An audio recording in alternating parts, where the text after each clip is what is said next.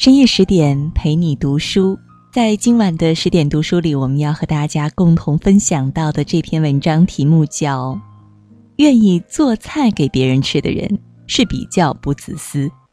它的作者也是中国当代作家、散文家、戏剧家、京派作家的代表人物之一汪曾祺。那么这篇文章的原标题叫《做饭》。我不会做什么菜。可是不知道怎么竟会弄得名闻海峡两岸，是因为有几位台湾朋友在我家吃过我做的菜，大家宣传而造成的。我只能做几个家常菜，大菜我做不了。我到海南岛去，东道主送了我好些鱼翅燕窝，我放在那里一直没有动，因为不知道怎么做。有一点特色，可以称为我家小菜保留节目的有这些：拌荠菜、拌菠菜。荠菜焯熟切碎，香干切米粒大，与荠菜同拌，在盘中用手团成宝塔状。塔顶放泡好的海米，上堆姜米、蒜米，好酱油、醋、香油放在茶杯内。荠菜上桌后，浇在顶上。将荠菜推倒拌匀，即可下注，佐酒甚妙。没有荠菜的季节，可以用嫩菠菜，以法同治。这样做的拌菠菜比北京用芝麻酱拌的要好吃得多。这道菜已经在北京的几位作家中推广，凡是作者无不成功。还有干丝，这是淮扬菜，就只有烫干丝、大白豆腐干片。为薄片，刀工好的师傅一块豆腐干能片十六片，再切为细丝。酱油、醋、香油调好备用。干丝用开水烫后，上放青蒜米、姜丝，将调料淋下即得。这本是茶馆中在点心未蒸熟之前先上桌佐茶的闲食，后来饭馆里也当一道菜卖了。煮干丝的历史，我想不超过一百年。上汤鸡汤或骨头汤，加火腿丝、鸡丝、冬菇丝、虾子等等熬。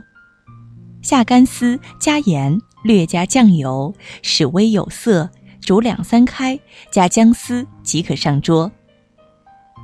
聂华苓有一次上我家来，吃得非常开心，最后连汤汁都端起来喝了。北京大方豆腐干甚少见，可以用豆腐片代。干丝重要的是刀工，原子才味，有味者使之出，无味者使之入。干丝切得极细，方能入味。烧小萝卜，台湾陈一贞到北京来，指明要我做菜，我给他做了几个菜，有一道是烧小萝卜。我知道台湾没有小红水萝卜，台湾只有白萝卜。做菜呢是看对象的，要做客人没有吃过的才会觉得新鲜。北京小水萝卜一年里只有几天是最好的，早几天萝卜没长好，少水分，而且有辣味不甜。过了这几天又长过了糠。陈一真运气真好，正赶上小萝卜最好的时候，他吃了赞不绝口。我做的烧小萝卜确实很好吃，因为是用干贝烧的，粗菜细做也是制作家常菜的不二法门。塞肉回锅油条，这是我的发明，可以申请专利。油条切成寸半长的小段，用手指将内层掏空，塞入蓉耳、葱花、榨菜末，下油锅重炸。油条有凡，较之春卷尤为风味儿。回锅油条极酥脆，嚼之真可，生动十里人。炒青包谷，新玉米包成粒，与瘦猪肉末同炒，加青辣椒，昆明菜。其余的菜如冰糖肘子、腐乳肉、腌笃鲜、水煮牛肉、干煸牛肉丝、冬笋水里红炒鸡丝、清蒸青盐黄花鱼、川东菜炒碎肉。大家都会做，也都是那个做法，在此就不一一列举了。做菜要有想象力，爱琢磨。如苏东坡所说：“呼出新意，也要多实践。